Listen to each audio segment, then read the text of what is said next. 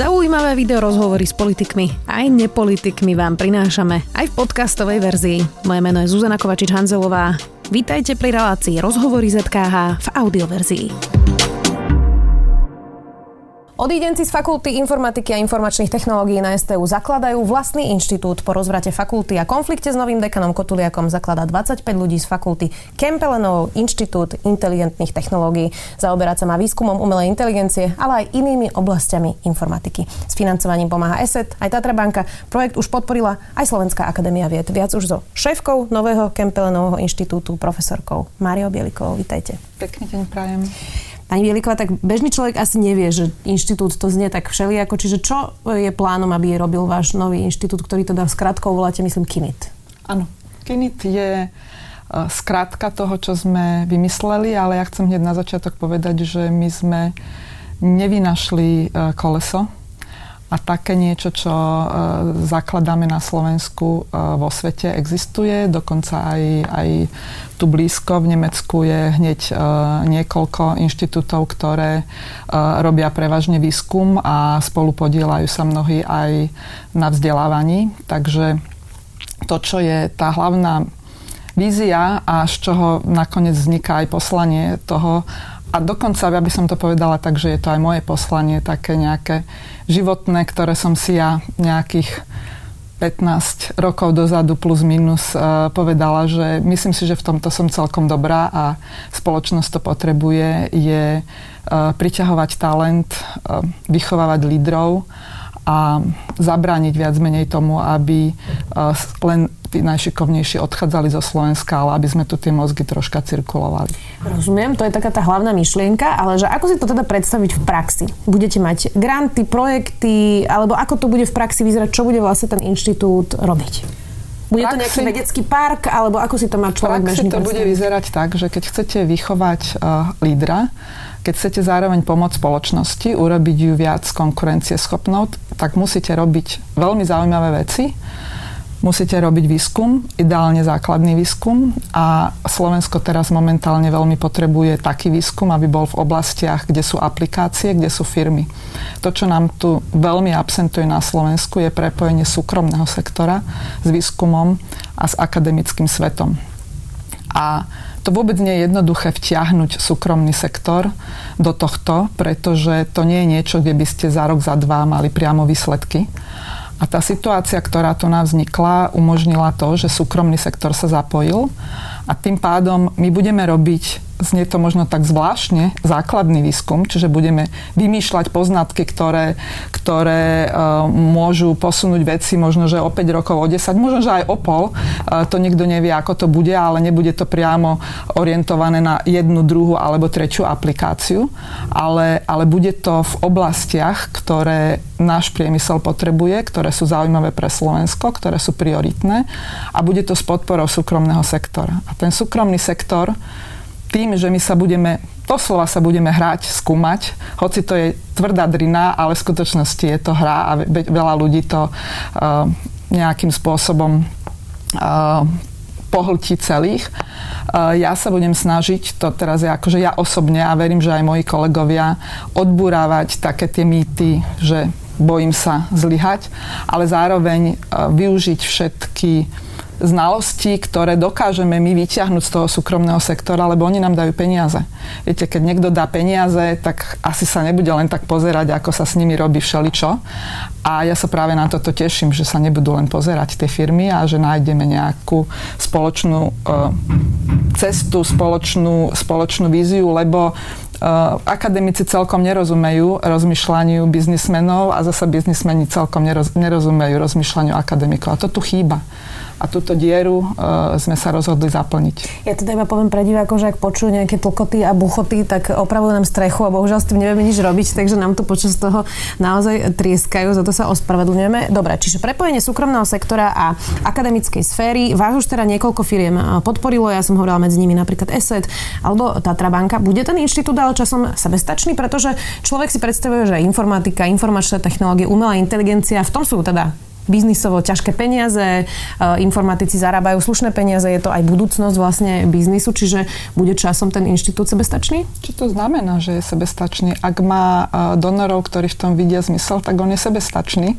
Že on bude sebestačný vtedy, keď tu bude dosť veľká vôľa na to, aby takéto niečo fungovalo. Keď si zoberiete základný výskum na univerzitách, podporuje štát a, a pomerne dosť, tak ja verím, že nakoniec aj takýto inštitút možno podporí a, a Čiže to je jedna strana. A druhá strana, samozrejme, my sa budeme snažiť um, znižovať ten celkový podiel uh, toho, toho donorstva alebo toho základného príspevku uh, a budeme sa pokúšať získavať projekty a tak ďalej. Ale uh, to je Eh, podľa mňa až nerealistické, aby takáto inštitúcia mohla fungovať že úplne uh, samostatne len z toho, že čo urobí výskum. Nakoniec aj grant, keď Európska komisia dá grant, to je tiež uh, v, v určitom zmysle nejaká dotácia. Mm-hmm. Rozumiem.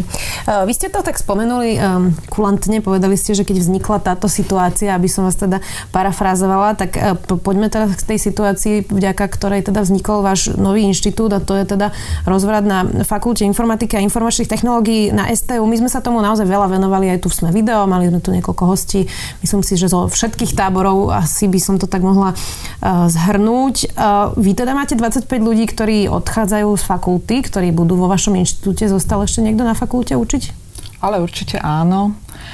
Jednak tam ľudia boli, pokiaľ viem, tak boli aj výberové konania.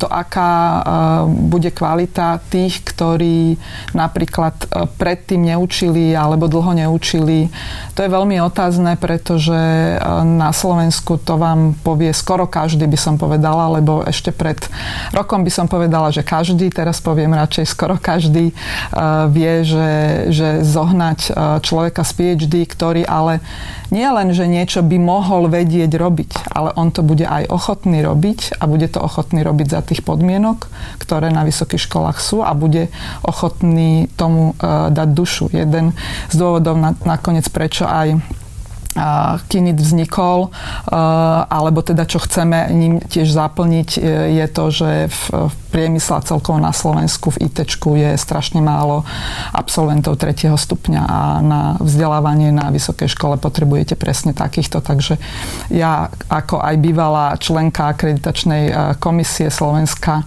skoro až viem vymenovať všetkých, ktorí v akademickom prostredí nejakým spôsobom pôsobili a sú a ten počet je veľmi obmedzený. Už prešiel nejaký čas. Trápi vás to, mrzí vás to, ako to dopadlo? Asi ani trápi ma to, čím uh, sme si museli prejsť. Trápi ma to, ako, čo si museli zažiť ľudia. Uh, lebo všetci sme rôzni a každý sa na to pozeráme inak a niektorých to doslova zlomilo. A to je, to, to je vec, keď sa začne týkať ľudí, ktorá ma vždycky veľmi trápi.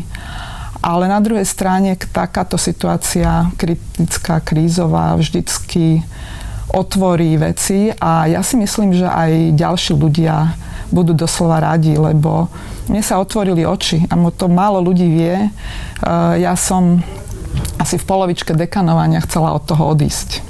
A veľmi silno som rozmýšľala, že či e, budem pokračovať, nebudem pokračovať, alebo či vôbec aj v tom okamihu budem pokračovať. A ten dôvod bol veľmi jednoduchý.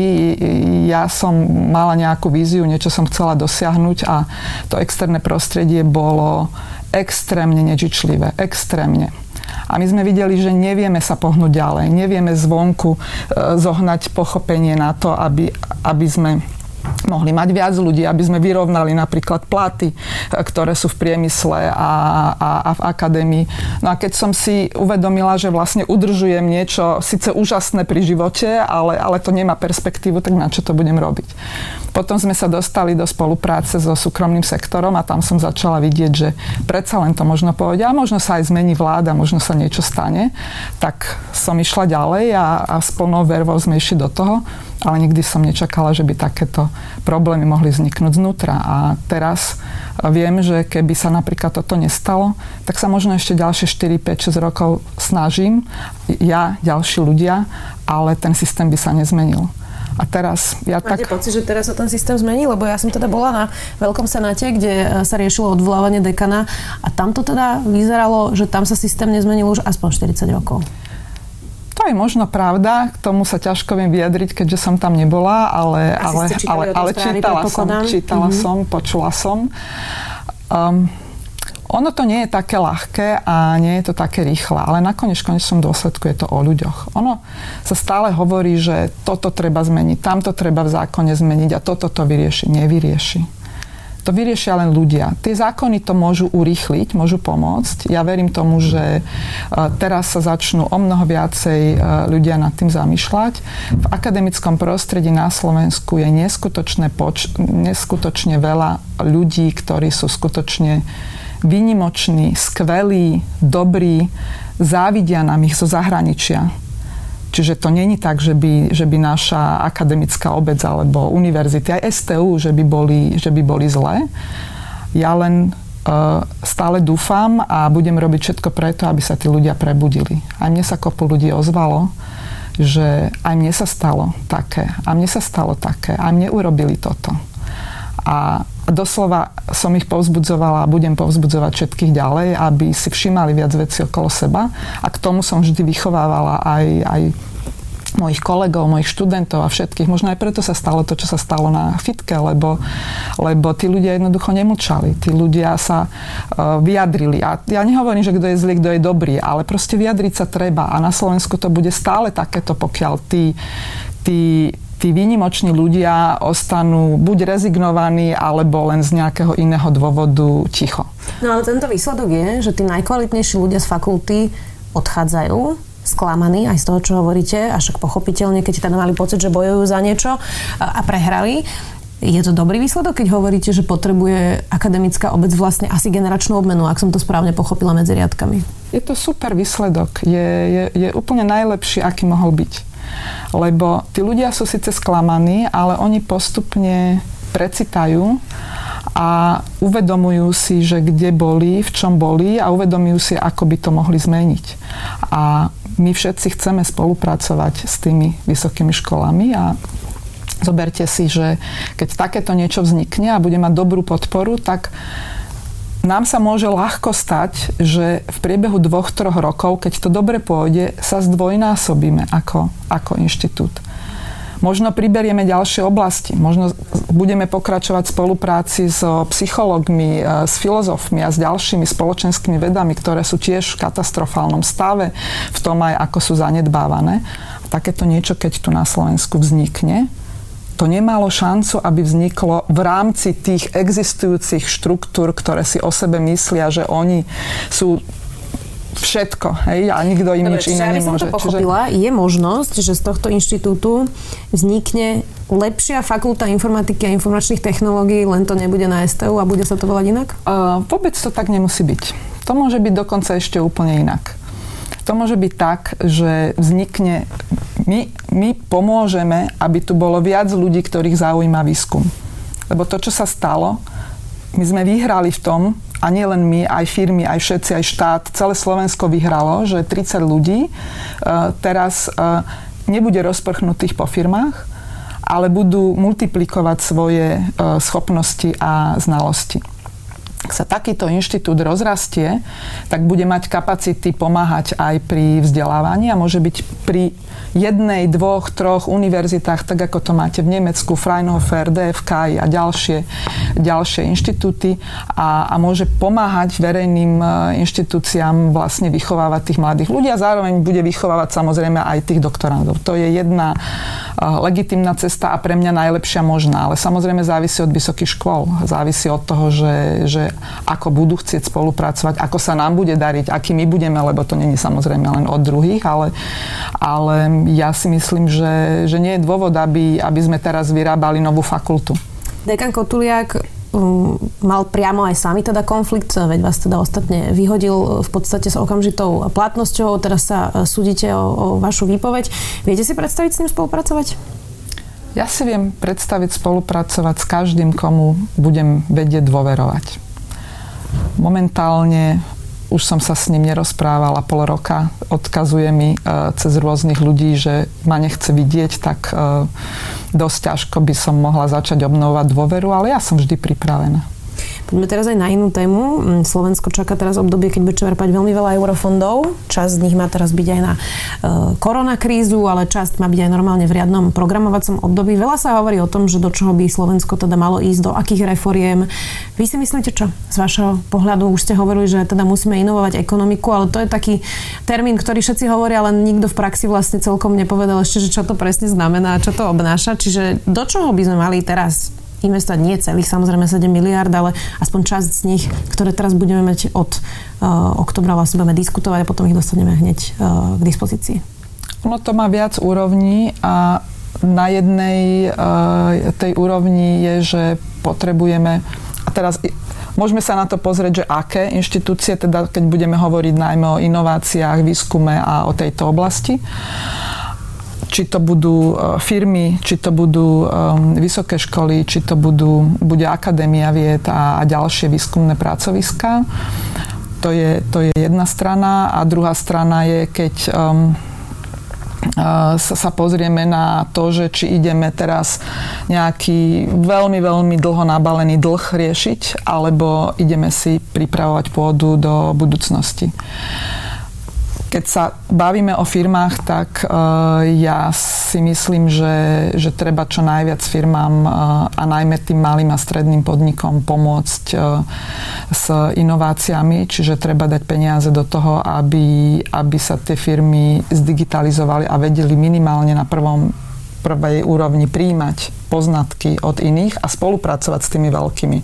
Lebo aj tie stredne veľké a veľké firmy sú veľmi dôležité, na nich dosť často nadávame, ale, ale tam by sa mal vytvoriť taký nejaký mostík, lebo, lebo bez, bez toho to podľa mňa nebude fungovať na univerzitách a na týchto inštitúciách um, asi tam bude dlh uh, ešte strašne dlho aj taký ten technologický a prístrojový, ale ja osobne si myslím, že až na vybraté oblasti, kde samozrejme to vždycky má zmysel, sme sa v tom minulom období celkom dobre sa postavili rôzne veci. Možno sa nepostavili úplne najlepšie, ale... Vedecké parky. Vedecké parky a tak ďalej. Budov. Áno, možno neboli najlepšie rozhodnutia, ale práve preto, že už nejaké boli, tak teraz treba namiesto do betónu dávať peniaze do ľudí. A ja som presvedčená, že to treba robiť z dola treba to robiť z dola a treba to robiť silne medzinárodne a internacionálne. Z dola znamená, že nie, že dám inštitúcii množstvo peniazy, nech si s nimi niečo robí, ale dám ľuďom, ktorí sú výskumníci, výskumné skupiny, Európa má ERC granty, dobrý profesor e, dostane 3 milióny a niečo rozvíja. Podľa mňa takéto niečo tu potrebujeme začať robiť na Slovensku. S tvrdou podmienkou internacionalizácie, čiže bez, bez zapojenia e, zahraničia by to vôbec nemalo ísť a ja by som veľmi silno e, dbala na multidisciplinaritu, ale teda takú ozajstnú a, a teda podporila najmä tie veci, ktoré prepájajú práve technické vedy so spoločenskovednými a išli sme v prvom rade do priorit, ktoré sú pre naše hospodárstvo. Ako tí tí, ktorí robia možno aj na iných veciach, ktoré nie sú teraz ako v tej, tej prioritnej osi, tí tiež musia byť podporení, ale keď ideme dávať niečo navyše, on top, uh, tak som presvedčená, že, že, by, že by to mali byť presne takýto. Ešte sa veľa diskutuje o tom, že vyzerá to tak, uvidíme, ako to dopadne, že bratislavskí vedci by nemali prístup e, k eurofondom.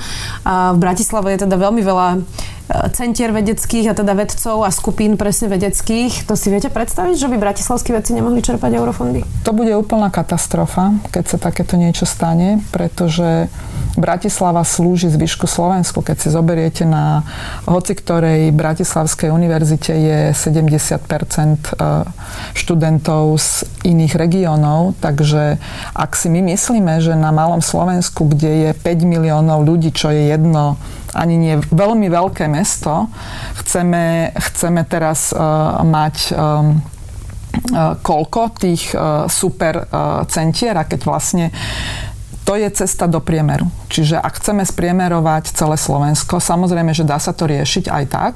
Napríklad viem, že v tom minulom období Maďarsko to riešilo tak, že e, Budapešť bola podporovaná minimálne na rovnakej úrovni ako ostatné mesta, ale zo zdrojov štátu či sa to urobí, ale to, to považujem za strategickú chybu, ak by sa takéto niečo stalo. Bez ohľadu na to, z akých e, zdrojov to pôjde, malo by to obrovské následky podľa mňa pre Slovensko do budúcnosti. Neuvažovali ste, že by ste mali sídlo v Košiciach?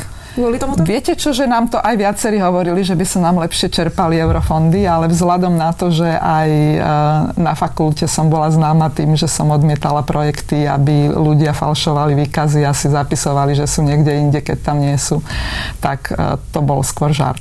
Rozumiem. Veď ja som to tiež myslela vlastne položartom. A, úplne záverečná téma. Čo koronavírus ukázal o Slovensku? A možno teda, bavme sa o tých informačných technológiách alebo umelej inteligencii.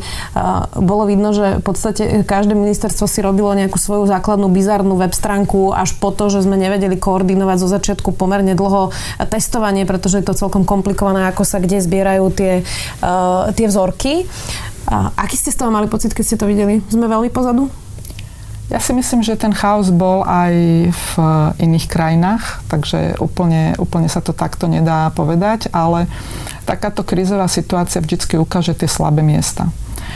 Čiže ak uh, teraz uh, urobí vláda aj, aj nakoniec uh, školy, aj, aj všetci, že si vyberú tých um, tí, tie silné uh, ohnívka v reťazi a tie slabé ohnívka v reťazi a tí, tí, tí silní pomôžu tým slabším, aby sa posunuli. Tak si myslím, že práve, že máme príležitosť o mnoho rýchlejšie dobehnúť ostatných, ktorí takéto niečo napríklad vôbec nespravia. Nakoniec aj na STU to bolo vidieť, ako sa k tomu postavili jednotlivé fakulty, že mm, bolo to veľmi rôzne. A teraz presne ide o to, ide o to, čo urobia ministerstva, či, či sa nejakým spôsobom skoordinujú. Budeme to mať softverovú uh, firmu štátnu. A, Mimochodom, to je dobrý nápad? Ja si myslím, že to môže byť dobrý nápad, keď uh, sa to správne uchopí. Keď to budú programátori, ktorí budú len programovať, um, tak to môže skončiť podľa mňa dosť veľkým fiaskom ale keď e, štát bude mať ľudí, ktorí vedia dobre rozhodovať e, a napríklad tie koncové veci si bude robiť štát sám a, a testovať to a, a urobí si tam nejakú takú, takú testovaciu mm, sandbox sa tomu hovorí v angličtine, čiže, čiže bude tam mať kompetentných ľudí, ktorí budú potom vedieť aj lepšie zadávať zákazky a podarí sa to uriadiť bez korupcie. Ja budem veľmi držať palce, tak to je dobrý nápad. Myslíte si, že ITčkári by chceli ísť robiť pre štát? Ja si myslím, že áno. A keď budú vidieť, to je to isté, ako keď sa spýtate, že či niekto by bol ochotný zrobiť do akadémie. Keď vidí, že tým môže niekde prispieť, tak si myslím, že mnohí by aj išli robiť a nakoniec to sa podarilo aj na rôznych ministerstvách. Ja som si všimla aj v minulosti, že tam boli také ostrovčeky, kde, kde sa podarilo nejakému inovatívnemu riaditeľovi doslova aj zo zahraničia pozbierať ľudí a, a ich tam proste doniesť a oni tam nadšení tomu venovali čas, ale to smutné je, že väčšinou potom rezignovaní odtiaľ poodchádzali. Takže toto, toto si myslím, že má vláda v rukách momentálne. Úplne posledná otázka. Prekvapila vás podpora firiem ako je ESET, Tatra banka, ale aj ďalší, pretože to nie je úplne samozrejmá vec. Um, poznáme príbehy bielých vrán, ktoré prišli o prácu, pretože ohlásili korupciu a skončili prácou v McDonalde. Toto vás prekvapilo? Ťažko sa dá povedať, že prekvapilo. Ja som tomu verila, že sa to musí podariť. To, čo ma najviac prekvapilo asi je to, že to nie je, že len firmy, ale strašne veľa ľudí to chce. A to nám vlastne dávalo viac motivácie a mne to dávalo viac motivácie tie firmy presviečať. Asi nám pomohlo a aj to, že, že sme mali tak strašne krátky čas, lebo, lebo tí ľudia by sa rozprchli. Ale ja som verila nášmu priemyslu. Určite ma ťažko povedať, že či prekvapilo. Áno, prekvapilo ma, keď som napríklad uh, prišla za, za CEO jedného z podporovateľov a on sa dokázal rozhodnúť v priebehu dokonca niekoľko hodín a, a, a, a firma dala pár sto tisíc eur. Takže to ma teda naozaj prekvapilo a, a ešte viacej povzbudilo a ešte viacej uh, vlastne zaviazalo, že, že, že musíme niečo urobiť také, aby, aby to nebola len bublina. Budeme tu samozrejme sledovať celú tú vašu cestu a ako sa vám bude dariť. Ďakujem, že ste prišli dnes do Sme video. Dnes tu bola profesorka Mária Bieliková, ktorá je nová šéfka nového Kempelenovho, ani to neviem vysloviť, Kempelenovho inštitútu. Ďakujem veľmi pekne. Ďakujem aj ja. Pekný deň. Počúvali ste podcastovú verziu relácie Rozhovory ZKH. Už tradične nás nájdete na streamovacích službách, vo vašich domácich asistentoch, na Sme.sk, v sekcii Sme video a samozrejme aj na našom YouTube kanáli Denníka Sme. Ďakujeme.